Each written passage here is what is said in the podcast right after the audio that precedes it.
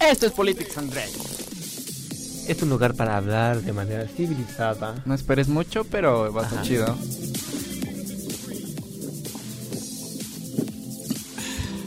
Donde choreamos con agua. De esta bonita tradición, eh, un capítulo más acompañado de gente.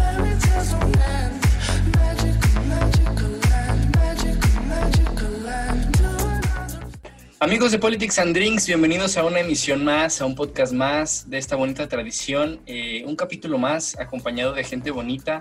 El día de hoy pues nos vamos a poner un poquito académicos, un poquito teóricos, recordando lo que fueron las buenas etapas de la licenciatura en Ciencia Política y Administración Pública. Y estoy acompañado aquí de dos personajazos, eh, politólogos los dos, este, Chino por una parte y un maestrazo por otra. Chino, ¿cómo te encuentras? Bien, Kike, qué bonita presentación. Yo creo que me vas a pedir dinero algo así terminando el podcast. sí me hace falta, pero no. qué bonita presentación, te agradezco. Y gracias a las personas que nos escuchan a través de Spotify, como Politics and Drinks, y que también nos pueden encontrar a través del Facebook, exactamente igual, Politics and Drinks. Eh, como siempre, la invitación es a que nos dejen sus comentarios, a que nos digan qué van opinando, que los temas que más les llamen la atención, pues que no se callen, que alcen la voz y que si en otra edición quieren que los platiquemos, pues con todo el gusto del mundo los podemos estar platicando, los podemos comentar, sepamos o no sepamos mucho del tema, podemos estar platicando, pues qué más da.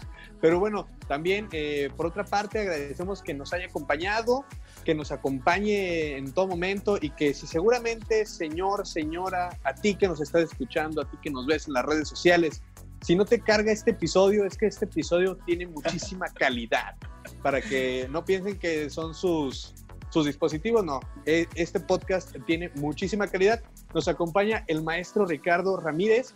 Él es egresado de la Autónoma de Aguascalientes como politólogo y administrador público y la maestría en la Universidad Autónoma Metropolitana, si no me, si no me equivoco, en la unidad Ixtapalapa y es actualmente jefe de departamento de la misma carrera de Ciencias Políticas y Administración Pública. Profe Ricardo, gracias por acompañarnos. Hola, ¿qué tal? Chino, Quique, pues al contrario, gracias a ustedes por la invitación. Sin duda es eh, muy interesante y agradable eh, poder echar esta charla como colegas ahora este y pues eh, también gracias a todas las personas que nos escuchen, eh, sintonicen, vean a través de los medios, como lo comentó este buen China que a través de Facebook, en Drinks y también en Spotify. Gracias, pues a darle. A darle candela, ¿no?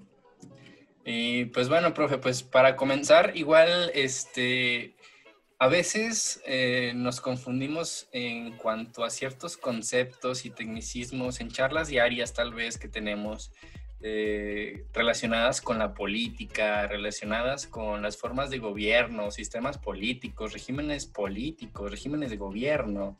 Estado, eh, Estado, Estado. Muchas veces eh, confundimos gobierno con Estado, ¿no? Muchas veces, bueno, se, se, confundió mucho cuando, fue, cuando pasó lo de los 43 de Ayotzinapa, que, que, se decía que fue culpa del Estado, fue el Estado quien, quien ocasionó este suceso trágico, ¿no? Entonces, no sé si, profe, nos puede como introducir un poquito al tema sobre estos conceptos, brevemente este, hacer como una diferenciación, una comparación para poder entrar en materia eh, al análisis que queremos hacer sobre los diferentes países que tenemos en mente.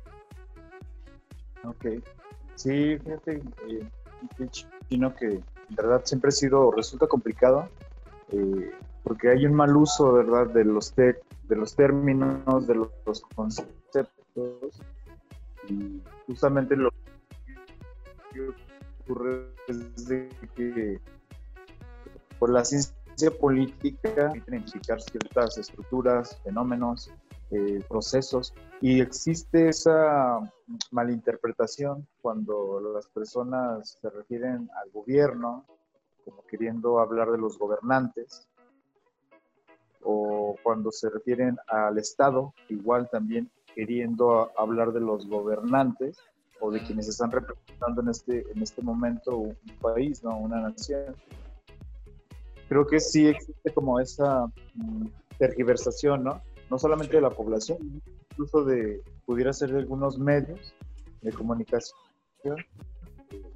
que no pueden aplicar bien estos términos, que pues de una forma general y sencilla, pues eh, sabemos que el Estado es, un ordenamiento que está establecido jurídicamente, que tiene al interior una población, territorio, una forma de gobierno, y podríamos decir que a su vez, la forma de gobierno es como va a dictar la constitución, como la constitución dicta cómo se va a organizar ese Estado. Es decir, si un Estado eh, determina y dice, bueno, pues yo quiero que las personas o que nuestras relaciones, eh, la forma de, llevar a cabo el gobierno sea a través de poderes, es decir, ejecutivo, legislativo, eh, judicial, entonces determina esa relación y va a decir, bueno, ¿a quién le quiero otorgar más peso? Al poder legislativo, en este caso sería como a las asambleas, a los diputados, senadores, o al ejecutivo. Y partiendo de eso, es como ya podemos determinar una forma de, de gobierno, ¿no? Si se trata de una forma presidencial, como la que tenemos aquí en México, donde elegimos al presidente, donde la sociedad elige directamente en una elección al presidente de la República, que es el encargado del Ejecutivo, y por otra parte elige la sociedad también a los representantes del legislativo, diputados y senadores. Entonces, esa sería como la forma de gobierno presidencial. Hay otra que es la forma de gobierno parlamentarista, donde igual aquí los legislativos tienen o inciden en elegir a la figura, del Ejecutivo, a diferencia del presidencial. Creo que de esa manera podemos determinar lo siguiente, ¿no? en síntesis. Una forma de Estado en un sentido jurídico, pues va a ser la forma del Estado, ahí, se determina por, por cómo se va a establecer eh, la región o cómo se establecen las divisiones políticas. Entonces podríamos decir que forma de Estado en sentido jurídico una forma federal, como es el caso de México, federal, unitario o regional. Y en un sentido político, un Estado puede ser democrático o puede ser una dictadura. Entonces tenemos una parte que la forma de Estado puede ser una dictadura o una democracia. Y de las formas de gobierno, pues ya depende cómo la constitución o cómo cada eh, Estado determine. Tenemos parlamentarismo, presidencialismo y mi presidencia. Entonces, eso sería como a grandes rasgos. ¿no? como una limitación teórica. Y que es muy, muy Entonces, al momento... Ah. Perdón, Kike, perdón, Kike, perdón, es, que, yo le tenía la mano levantada. Perdón, dale. Ya, me no, callo. no, habla tú, habla tú. Me callo y me callo. Oh. no, o sea, igual nada más como... Ah. ok, eh, voy yo, se acabó. Dale, dale, dale. Eh, como, como concepción, cuando, justamente cuando Kike decía, cuando pasaron los hechos en Ayotzinapa y decían, fue el Estado. El Estado lo estamos entendiendo entonces en una concepción eh, teórica muy certera como un ente intangible que es, no es una persona, es un conjunto de varios factores, pero la mayoría de estos factores como el territorio, las leyes, son, eh, vamos, son elementos que son muchas veces eh, no son ciudadanos. Vamos, un elemento del Estado bien puede ser la población, pero se compone de más cosas. Entonces podríamos decir que cuando lo abordaban los medios fue el Estado, el Estado ni siquiera había sido porque Estado. Exacto, sería como decirlo de una forma muy abstracta, un tanto, ¿cómo se puede decir? Eh, simbólica, ¿no? Es decir, fue el Estado, debiéndose referir como a los gobernantes, ¿no? Como lo mencionabas antes. Porque decir fue el Estado, eh, eh, viéndolo en el sentido estricto, es, el Estado es la población, el Estado es, eh, las delimitaciones, eh, las leyes, ¿no? la cultura, los símbolos. Entonces, de cierta manera, decir fue el Estado también involucraría a las personas, ¿no? Como parte de la población. Les estaría delegando como una responsabilidad, ¿no? Es decir, no solo los gobernantes, la población en general. Ok, ahora sí tú, Quique. Gracias.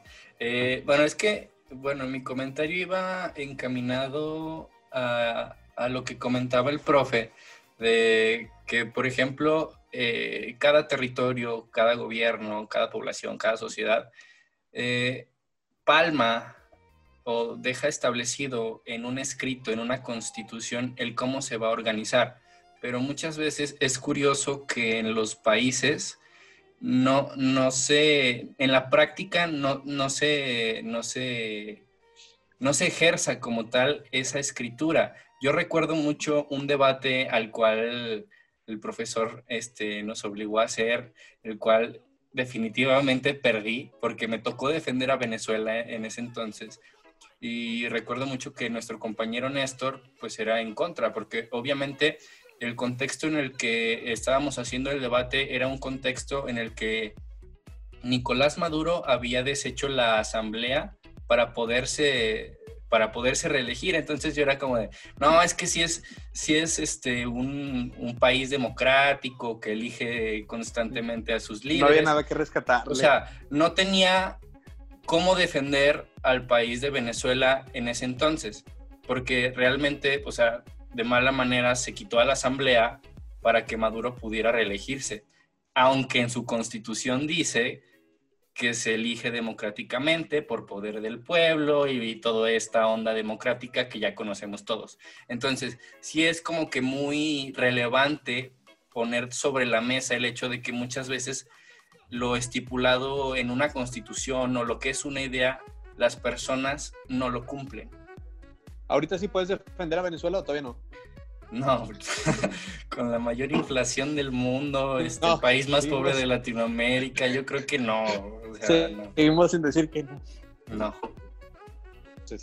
pero mira, justamente que ya tocaste el tema de, Venezuela, que es uno de los países que, que, vamos a tratar hoy en la configuración y en de cómo lo organiza la constitución, si lo divide en poderes y quién tiene un mayor poder ¿Es un solo poder dividido entre tres o son tres poderes como nos enseñan en muchas veces en la primaria? ¿Es el poder ejecutivo, legislativo y judicial? O sea, ¿son tres poderes o es un solo poder que tiene No, ahí hay cuatro poderes porque le dan poder también a la ah. organización electoral. Es un cuarto poder. Ah, Pero en el caso te quedaste como de what? no, no, no. Entonces son, son cuatro poderes en, Venezuela, en Venezuela. o es un solo poder dividido entre cuatro? Ah, en Venezuela, en el caso venezolano, ¿cuatro poderes o un solo poder entre cuatro? Yo creo que ese ya es como que un debate muy profundo. Yo diría que es un solo poder. Este... Yo digo que es un solo poder. Pues es que son diferentes facultades, ¿no?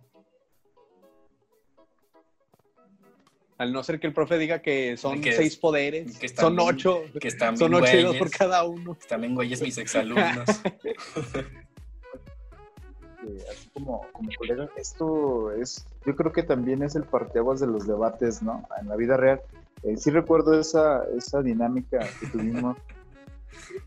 ¿Y que perdiste? Eh, porque en realidad, bueno, básicamente es, es, una, es una realidad, ¿no? O sea, la verdadera forma de conocer eh, la manera exacta de conocer o más acercada de conocer las formas de gobierno y formas de Estado es analizar un Estado, analizar un país, ver eh, su estructura y defenderla contra otra postura contraria, ¿no?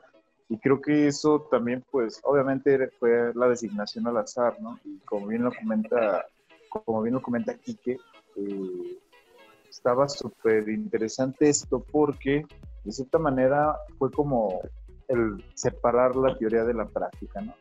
Porque si por una parte tu constitución o tú construyes una constitución que dice yo soy una democracia, tengo elecciones, tengo partidos políticos que compiten, quizás más de un partido político, las personas son libres, tienen derechos, pero de pronto en la práctica te encuentras con una situación totalmente distinta y pues, ay, caray, ¿no? Entonces, ¿qué hace democrático a un país? ¿Qué no lo hace democrático?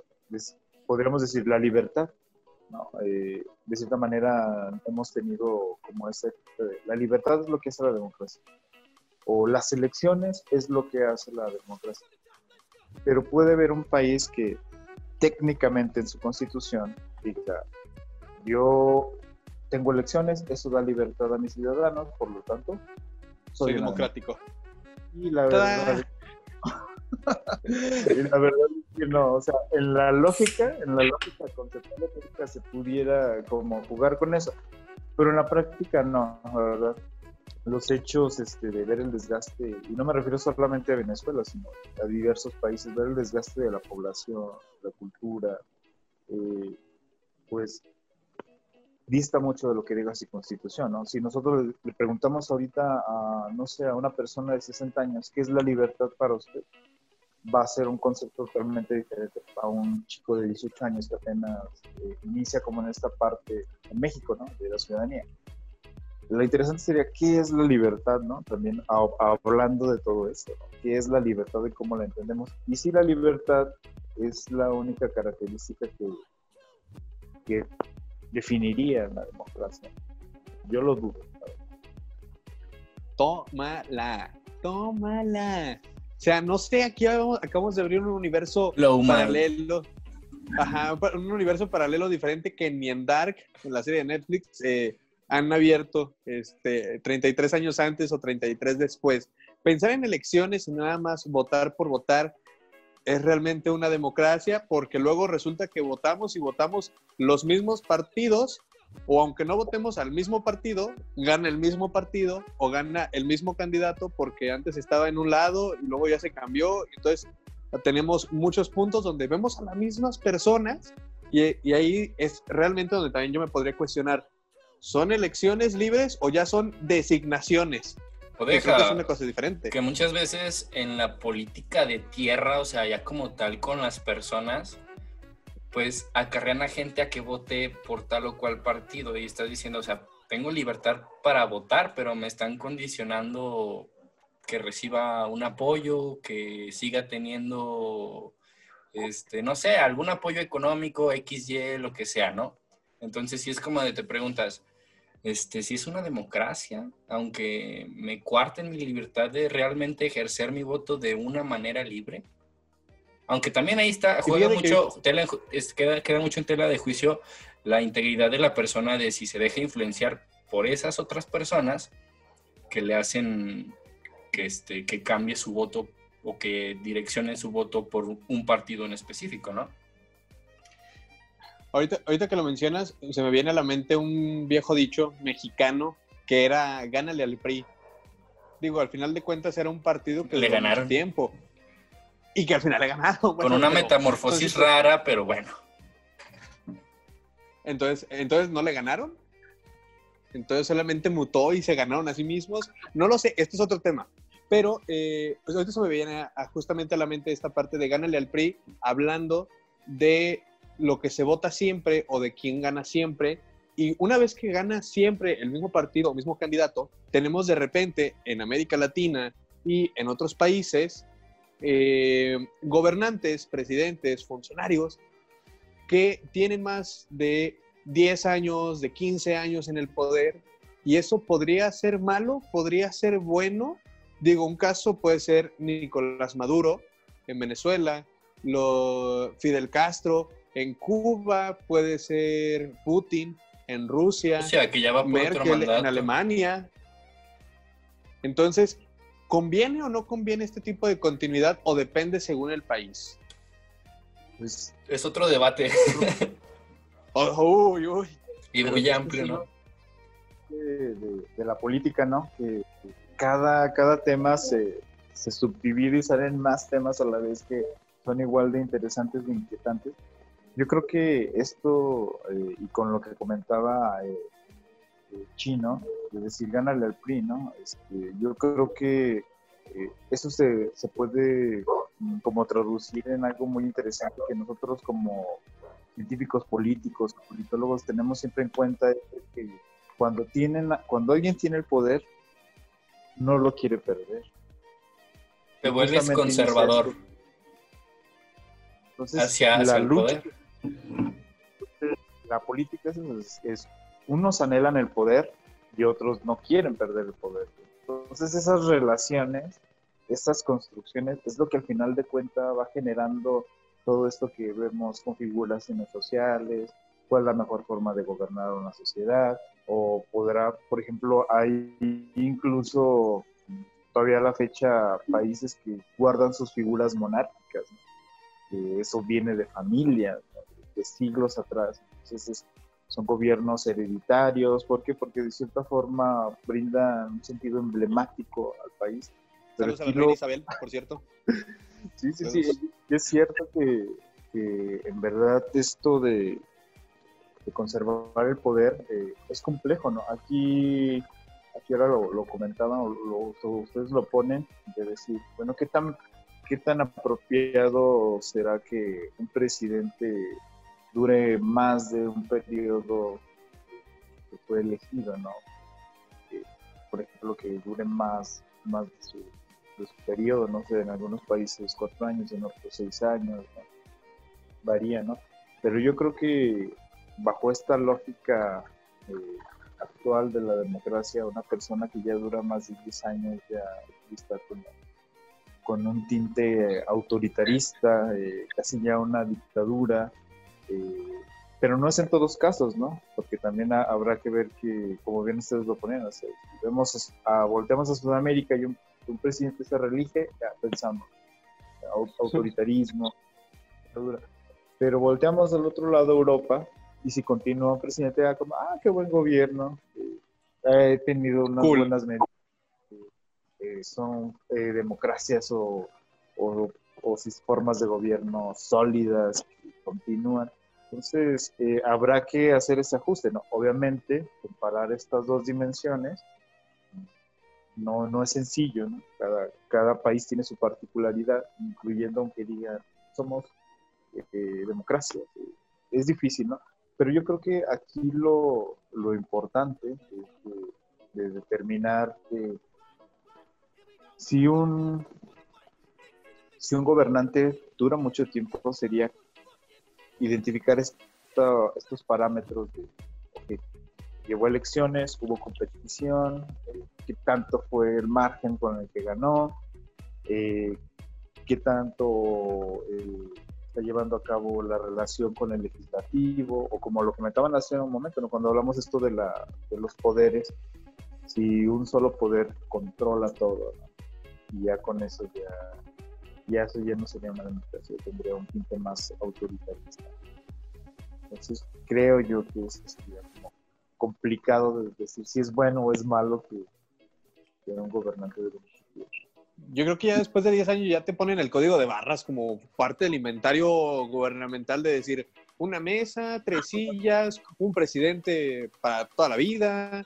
No sé, esa parte de eh, quizá si lo vemos de es una continuidad de proyecto de nación. Ok, no se ve cortado, pero por otra parte dicen, ya el mismo otra vez el mismo, o sea, ya dale circulación. Y creo que también es sano darle esta circulación, pero esa parte de decir Latinoamérica con más de un periodo ya es dictadura, ya es no querer soltar el poder. Y es eh, quizá una, una cuestión ya humana, no querer soltar privilegios, porque nos acostumbramos. Pero volteamos a Europa y decimos, no, ya lleva cinco periodos, qué buen gobierno, qué buenos son. Entonces esa parte de ¿nos conviene o no nos conviene? ¿O qué nos falta para romper quizá esta, esta visión de decir, ya va por su segundo periodo, entonces es un buen gobierno?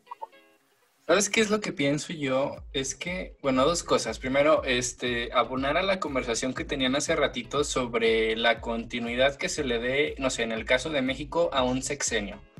Por experiencia histórica, en México tenemos como un tabú la reelección.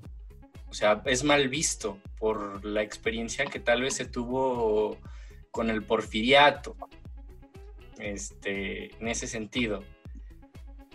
Pero, por ejemplo, ves a estados, países como Alemania, como Rusia, que tal vez hace 20 años venían como de una debacle económica, política y social, y que ves que ahora pues son potencias, siguen siendo potencias, son líderes mundiales, pues si dices, no, pues qué bonito, ojalá tuviéramos una Angela Merkel, ojalá tuviéramos un Vladimir Putin que nos encaminara por el, por el buen gobierno, ¿no? Pero esto, esto este, se encamina como a la segunda idea, que, o sea, yo siempre he sido como de, de la idea, vaya, de defender las ideas y no a las personas que las sustentan, porque históricamente sabemos que las personas muchas veces pues se dejan llevar por la tentación y terminan traicionando sus ideas, sus ideales, lo que querían hacer, sus intenciones buenas, los elefantes blancos, lo que prometían, lo que muchas veces tal vez se vende como populismo aquí en Latinoamérica y nos ofrecen como soluciones mágicas, ¿no? Por así decirlo, para solucionar nuestros problemas y termina, termina siendo una cosa totalmente diferente. Por eso sí yo siento que en ese sentido hay que defender las ideas y no confiar en las personas y criticar ante el poder, que es algo que muchas veces se ve como un tabú, igual aquí en México, de que criticas a cierto personaje político y ya, este, te tachan de alguna etiqueta, ¿no? La que sea. Entonces sí es como de muy raro, ¿no? Bueno, es lo que siento. Entonces, Europa tiene la varita mágica de los problemas y Latinoamérica no. No, es que no hay ninguna varita mágica, les ha tomado tiempo. Igual si nos vamos al caso chino, que estamos hablando de... ¿Mi caso? del caso del país chino, de China. Ah, ah. China. Este, ellos hace 20 o 40 años ni siquiera figuraban dentro de las 10 economías principales a nivel mundial. Y estamos hablando, sí, de un, de un país autoritario, de un país que tiene un partido hegemónico, pero no a raíz de recetas mágicas, sino a raíz de continuismo, de tal vez ser como muy este, estrictos con sus medidas han logrado lo que, han, lo que son hoy, una de las principales economías del mundo. O sea, yéndonos como de, ¿el fin justifica los medios? Como pregunta. Actualmente China es una de las principales economías. ¿Vale todo lo que hizo anteriormente para hacerlo? Yo creo que es una, pregunta muy interesante y sobre todo los casos que, que, mencionas, de, de Rusia, Alemania, China porque históricamente representan como un polo totalmente distinto ¿no? a, las líneas occidentales que hemos tenido. ¿no? Mediáticamente esa rivalidad entre Rusia, Alemania, el occidente, China contra el occidente. Pero vemos que se han mantenido, han progresado, han cambiado. Eh, tienen eh, sistemas de cierta manera mm, estables, ¿no? temas económicos, temas políticos. Y haciendo una comparación, pues a diferencia de otros estados eh, sudamericanos, pues sí tendríamos, como, como bien lo decía Chile, existe una varita mágica, existe como una fórmula, y yo, yo lo vería complejo, la verdad, tiene que ver la cultura, tiene que ver los procesos históricos, tiene que ver las élites que gobiernen en, un país, ¿no?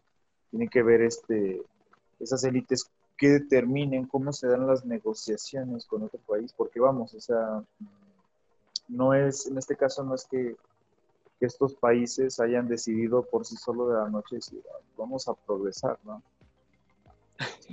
hacer una, una negociación, es poco a poco, la, fortalecer su educación, fortalecer este, medidas, este, ser, más, ser más puntuales, ¿no? Aunque también si, si analizamos de fondo el contexto social, pues también en algunos casos pues todavía hay como ciertas restricciones, hablando esto de la libertad. En el caso de Rusia, en el caso de China, eh, vemos constantemente manifestaciones o movimientos sociales que denuncian eh, estas prácticas eh, autoritaristas que tiene el Estado en contra de su ciudadanía. Entonces, eh, es complejo, ¿no? Es complejo determinar por qué un país está bien, por qué un país está mal. Pero creo que lo que tú comentabas en el inicio es muy importante, ¿no? Creo que cuando un, presidente o un representante eh, empieza a trabajar sobre sus ideas, sobre no sobre lo que prometió, sino sobre su proyecto, y es firme y no se tambalea, eso va ganando la confianza de las personas, ¿sabes? Incluso de los que en su momento pudieron estar en contra de ese proyecto. El ver que continúa, el ver cómo hacen negociaciones al exterior, ¿no? eso también es, importante. Yo creo que eso va como, como generando esa, esa confianza de, la sociedad en, su gobierno, ¿no? Y qué mejor forma de, trabajar que cuando tienes la confianza de las personas que están representando. Creo que eso sería como... Soy una persona... ya, ya, ya, encontramos el problema de, de nuestro país, porque aquí en México siempre es de vamos a progresar, vamos a progresar, vamos a echarle ganas, pero nunca hay esta parte de, bueno, ¿y cómo lo vamos a hacer o qué? No, le vamos a echar muchas ganas, pero ¿a qué? ¿Cómo le vamos a hacer? No, pero le vamos a echar ganas todos, todos. Es que se le, este se, le, se le, echa muchas ganas eh, a la política dura y pura, ¿no? A, la política de beneficio para los que están en el, en el centro del poder y no para los ideales, y que muchas veces eso termina siendo en esto, en olvidar los ideales, en olvidar las promesas que se le hicieron alguna vez a la sociedad para poder mejorar. Promesas que igual algunas veces sí pueden ser realizables, algunas veces no, por X o por Y razón, ¿no? Influye también mucho el contexto del país, del contexto mundial, para poder este, realizar alguna acción política o acción este, gubernamental. Entonces, Kike ya va para candidato porque nada más promete y pues, nunca cumple. ¿Qué te prometo? Vas por buen camino. Vas por buen camino, brother. Si hablamos de las continuidades en el tema de países, continuidades, ¿por qué el proyecto de Venezuela no es como el de Rusia, si son continuidades, o no es como el de China, que también son continuidades? ¿Qué es la diferencia entre uno y otro? ¿Se basa, podríamos basarlo en el gobernante propiamente? ¿Podríamos basar en las ideas, en lo que queda en el aire o en cómo se configura su estado? ¿Cuál es la diferencia más grande que podríamos ver entre uno y otro? Porque uno es bueno y el otro no es tan bueno. Yo, bueno, yo considero, eh, mi punto de vista personal, dándome todos los empleos, para, para, este, pero yo creo que eh, la política en, esto, en estos contextos modernos eh, no solamente es realizar las ideas, los proyectos, sino algo bien importante es saber negociar, saber negociar. Y creo que muchos países no, no logran concluir o no logran consolidar sus proyectos porque están más distraídos con la oposición o en el desgaste político que en realizar los proyectos que, que, que, prometieron, o vamos, que, que, se plantearon, ¿no? ¿Dónde he oído eso? ¿Dónde he oído eso? Me suena. En el caso de, en el caso de, este, de Venezuela, yo creería lo, lo, siguiente, ¿no? Creo que las modificaciones de, desde Maduro, ¿no? Eh, las, desde Chávez, eh, el, reajuste de nación que hubo, el expropiar, el, vamos, el romper las relaciones políticas con los intereses extranjeros que habían en su país, eso fue como también un punto que no permitió que se desarrollara, ¿no? Eh, ese proyecto, ¿no? Porque, vamos, si estás, eh, tienes un proyecto, pero también si de pronto arrancas los intereses que hay de otras élites o, los intereses de otros países extranjeros en tu país, eso eh, actualmente sería una, una limitante para continuar un proyecto. Yo creo que el éxito de si realizas un proyecto o no eh, es las relaciones al exterior. Creo que ningún país por sí solo en estos tiempos aislado progresa. Por ahí me suena también ese caso de países aislados y de ver al exterior. Por ahí también como que me anda sonando un país medio parecido, no sé, Corea del Norte. ¿Sí? Propiamente, O- quizá. ¿O estás hablando de otro? No, pen- pensaba otro, pero es un buen ejemplo, Corea del Norte. El pensar esta parte de negociar y sobre todo de, de hacer conciencia de la globalización que tienen los países, de que ya no estamos para 1400, que cada país era de ya hazle como puedas y como quieras. Lo que no tengas, pues ni modo. Ni Lo que siquiera tengas, eran pues países. aprovéchalo. Todavía. Eran Feudos. pequeños lugares, pero los, los señores, fe- señores feudales, la burguesía. Un saludo para los señores feudales. Ah, ya ni quedan. Saludos. Ah, pues ya no. Pero este- esta parte de entender la dinámica global, de entender cómo se, se mueve ahora la- las relaciones, como lo platicábamos justamente, las relaciones exteriores en la Realpolitik, que lo platicábamos con, con el profe Sergio Campos, también es esta parte de entender cuál es la dinámica social y cuál es también la dinámica intergubernamental que tienen que tener cada uno de ellos, porque si no, creo que, creo que es uno, puede ser un factor del por qué los países fracasan en los intentos de proyecto de nación. coincido totalmente con, contigo, Chino. Yo creo que eh, el éxito eso depende, ¿no? De que cómo, cómo te lleves con el vecino, ¿no? Cómo te lleves este, al interior de, tu país o de tu casa. Eso es, es yo creo que medular, ¿no? Es importante y, eso va a determinar, claro, también es que el proyecto tiene que ser un proyecto enfocado al desarrollo, enfocado a, a la democracia, a la economía, a fortalecer la, la cultura, la identidad. Pero, pues, tampoco se trata de tener unas conexiones al exterior y, dejarse explotar, ¿no? O sea, como vengan, aquí están mis recursos, bienvenidos todos los inversionistas y extraigan todo lo que No se trata tampoco de eso, sino de unas buenas relaciones, saber negociar. Yo creo yo así. Ahí está el pedazo de tierra, dense, dense hasta que se cansen. Creo yo que es una diferencia y que justamente eh, en este tema y en el sentido de saber negociar, creo que es algo que en su momento le faltó a Cuba, en pensar al interior, en, pe- en pensar que no iba a haber inversión extranjera, no había incluso mucha inversión privada o no a gran escala. ¿Podríamos quizá atribuírselo también a esa parte? ¿Pero crees que hayan tenido posibilidad de negociar? Uy, o sea, más allá de Cuba, Venezuela y Rusia, con otros países.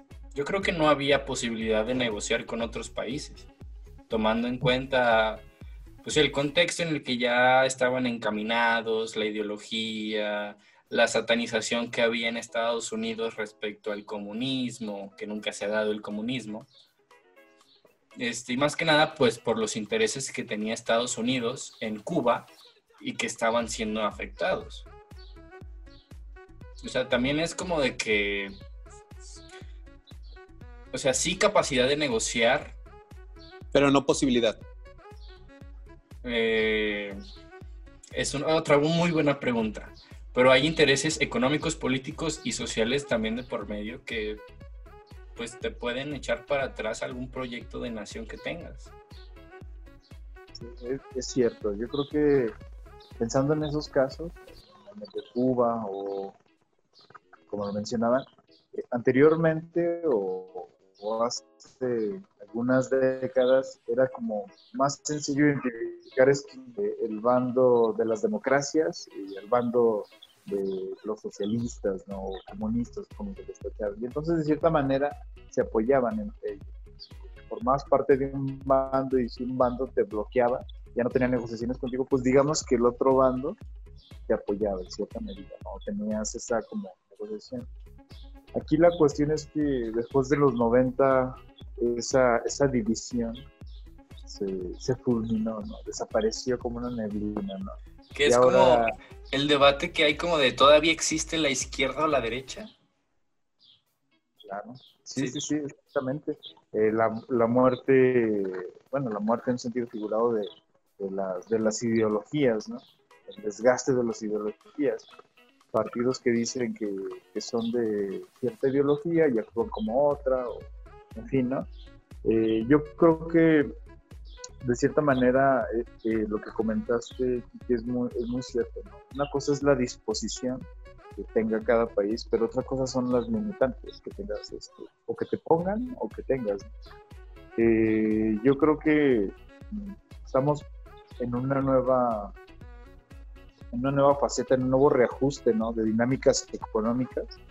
Eh, ya hemos pasado por, por diferentes etapas eh, del desarrollo económico y creo que ahora justamente por esta contingencia o por esto que estamos viviendo ahora, se están reajustando ciertos engranajes económicos que pasará quizás en algunos años donde veamos nuevos actores económicos eso también va a ser muy, muy importante. Y que justamente... estamos abriendo cosas muy fuertes. Sí, y que justamente este reajuste de actores económicos, como está sucediendo actualmente con China y Estados Unidos, que está viendo afectados sus intereses, pues que surjan conflictos, como, como, como lo estamos viendo con la red 5G, que, que China tiene el liderato total de la 5G y controlar las tecnologías en pleno siglo XXI significa un negocio de millones de millones de dólares que, que tal vez nunca veamos en nuestra vida y, y, de, de, una dominación política a nivel tecnológico. Este, entonces yo creo que sí, como lo comentó el profesor Ricardo, sí va a ser muy interesante este reajuste si es que llega a existir económico de, potencias este, en cuanto a países. Ojo, ojo, aquí yo sí quiero hacer una aclaración. La red 5G y las antenas 5G no, dan cáncer. coronavirus, ni dan cáncer. Eso es algo que sí quiero Tampoco, tampoco los, los termómetros. tampoco los termómetros. digo, apunte, un apunte necesario ya. Podemos continuar. dale. Sí, fíjate que eso es, eh, es un tema también eh, muy interesante, ¿no? Por ejemplo, hablando de esto que al inicio de la charla decíamos sobre qué hace a una democracia, me llamaban toda, me llamaban la atención estas manifestaciones en China, manifestaciones sociales, movimientos sociales de, de los paraguas, ¿no? En una, en una cuestión de, de un reproche hacia las autoridades por por esta cuestión de las tecnologías, ¿no? Y del uso de, datos personales o de identificación. Eh, hace, hace algunos años eh, yo había eh, dado un seguimiento a unas notas que, que, hablaban sobre este caso en China, ¿no? que era, refería sobre la privacidad que tenían los ciudadanos en China, ¿no? Que relativamente era una privacidad totalmente cooptada, ¿no? Y bien decíamos, ok, es, una, es un país que da elecciones, o, eh, no, por ejemplo, ¿no? Pero es un país que pensamos en otro caso, no me refiero a China. Da elecciones, tiene sus elecciones, tiene sus partidos, eh, económicamente está bien, pero te tiene totalmente vigilado por las redes sociales. ¿Dónde está la libertad, no? Es el, es el gran hermano que escribía George Orwell en 1984, ¿no? Ya como tal en China. Exacto. Y no solo en China, sino también en Estados Unidos, ¿no? El tema de, del Pegasus, ¿no? De este virus que estaba ahí con, ciertos actores políticos. Vemos que realmente eh, este nuevo concepto de la libertad se está ajustando, ¿no? Se está ajustando también conforme se están ajustando estos nuevos avances tecnológicos económicos también eh, la libertad se está, se está ajustando para saber qué es lo que realmente nos hace libres. De hecho, para la gente que no ubique el libro de George Orwell, de, del Gran Hermano, hagan de cuenta el programa del Big Brother que salía en la tele, hagan de cuenta exactamente eso. De ahí sacaron la idea. Choteadísima, choteadísima, pero pues tal cual, tal cual. lean el libro.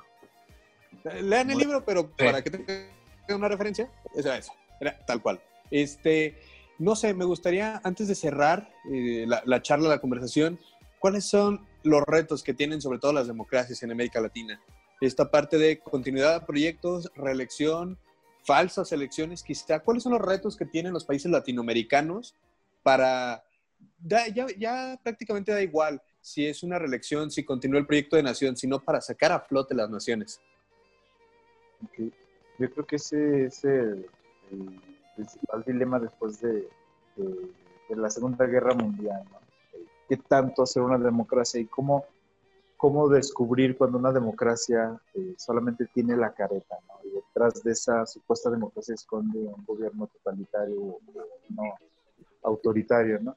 Eh, y la forma que, se plantean varios eh, autores, este, que lo famoso Harmony Verba, es de algo que va a dar la característica de, una democracia. Es el hecho que las personas o la ciudadanía pueda incidir en las decisiones de sus gobernantes. Eso es lo que va a ser una democracia. Puedes tener elecciones, puedes tener presidentes, puedes tener poderes divididos, pero si las personas no inciden en las decisiones, entonces no es una y ojo, aquí es importante, cuando ellos mencionan incidir en las decisiones de los, de los, de los gobernantes, no se refiere con estas cuestiones de crear movimientos sociales, crear manifestaciones, sino ellos hablaban de una cuestión social civilista. Es decir, que la misma sociedad a través de agrupaciones se agrupara y por ciertos intereses eh, tuviera los canales institucionales y dijera, bueno, pues, tú piensas realizar estas modificaciones a la ley o tienes este proyecto, no conviene por todo. O sea, que hubiera una, una clara interacción entre gobernados y gobernantes.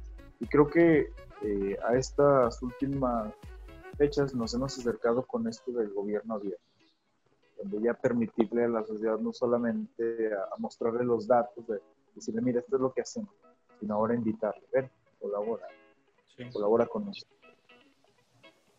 Lo que es eso, señor. Ok, no sé si tengo algo para cerrar, Quique. Híjole, sí, no manches. Eh, bueno, dos comentarios. Este, relacionado con los retos sobre la pregunta que hiciste, Chino, de la democracia. Yo, yo, yo lanzaría dos preguntas, o tal vez una, no sé. Un, dos, pues. ¿Es realmente la democracia lo que necesitamos actualmente? ¿Ha dado los resultados necesarios para que la sociedad progrese y, no sé, de, todo eso que, pues los, los países potencia este, prometen en cuanto a progreso, en cuanto a economía, en cuanto a cultura, con la democracia?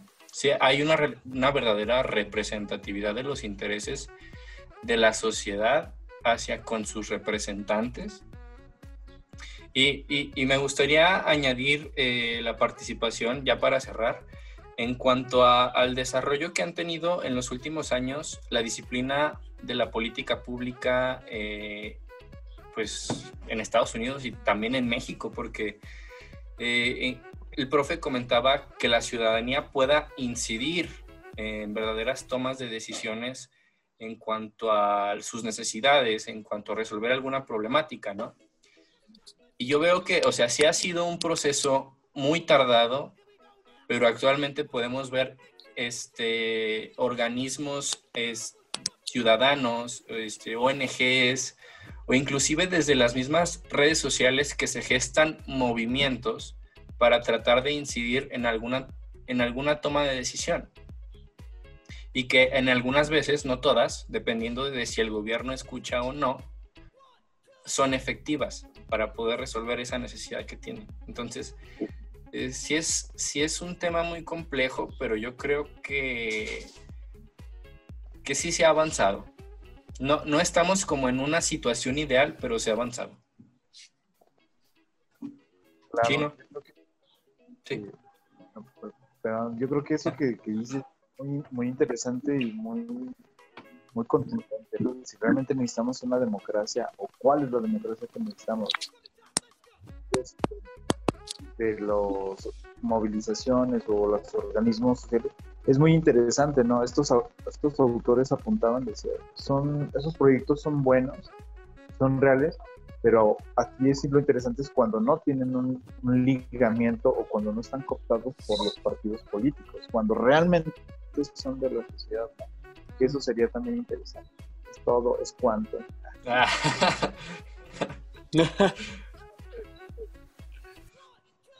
pues, fuga. Pues vámonos, porque yo me quedé anonadado. No, o sea, realmente. Esas- eh, Chino, ¿ibas a decir algo? No, ya, ya, ya, adelante. Ya, bueno, pues yo, yo creo que realmente fue una conversación pues muy enriquecedora, como diría el polo por ahí. Eh, Enriquecedor y lo dice Enrique. Sí, yo creo que este sí ha sido en- enriquecedora. Fue una de las conversaciones, yo creo que de las primeras conversaciones como que abordamos a nivel teórico, filosófico, ideal, que tenemos aquí en Politics and Drinks, porque realmente nos vamos siempre a lo que pasa, ¿no? Al acontecer nacional y nos olvidamos totalmente de la política y, y de la, y de la teoría y de la práctica. Entonces yo creo que sí ha sido como una conversación muy bonita, muy padre. Ojalá se pueda repetir en algún momento. Y pues ya para cerrar, Chino, ¿qué, qué nos puedes decir? No, pues lo que les puedo decir es que gracias al profe Ricardo Ramírez por acompañarnos, que no sea la última vez que nos veamos por aquí, que ojalá también ya nos podamos ver ya de manera física porque ya empieza a cansar este tema del coronavirus y para ello pues que se laven las manos, que usen el cubrebocas, que si no tienen a qué salir pues la verdad es que no salgan, no salgan nomás por salir. Este, y que sí, la verdad fue una muy buena charla, una plática teórica, pero creo que también teórica bastante entendible para la gente, para quienes nos escuchan a través de Spotify, en Anchor, de quienes nos siguen también en el Facebook como Politics and Drinks. Y pues nada más que agradecerle, profe, por su tiempo, por brindarnos este conocimiento. Este episodio tuvo mucha carnita. El episteme. No, pues al contrario. Gracias, colegas. En verdad que eh, disfruté mucho estar charlando con ustedes, este, con, con todas estas preguntas y cuestionamientos que hicieron. Híjole, no- creo que alguien hoy no va a dormir. Se le va a aparecer el coco de la democracia. Sí, nada, y este, no, pero en verdad me- muchas gracias a ustedes por, por la invitación. eh, la pasé muy, muy agradable y dado que es interesante cuando pasamos todo esto teórico y lo topamos con la realidad, como dijo en ese, en ese debate. Híjole, sí, sí es muy interesante, la verdad. Eh, gracias, chicos, en verdad, y pues cuando gusten invitarme, pues aquí estaremos nuevamente. Conste, ahí está grabado esta declaración. Pues vámonos, Quique. Fuga, muchas gracias, profe. No, de qué, a ustedes, hasta luego. Saludo a todos y a todas. Escuchen bien.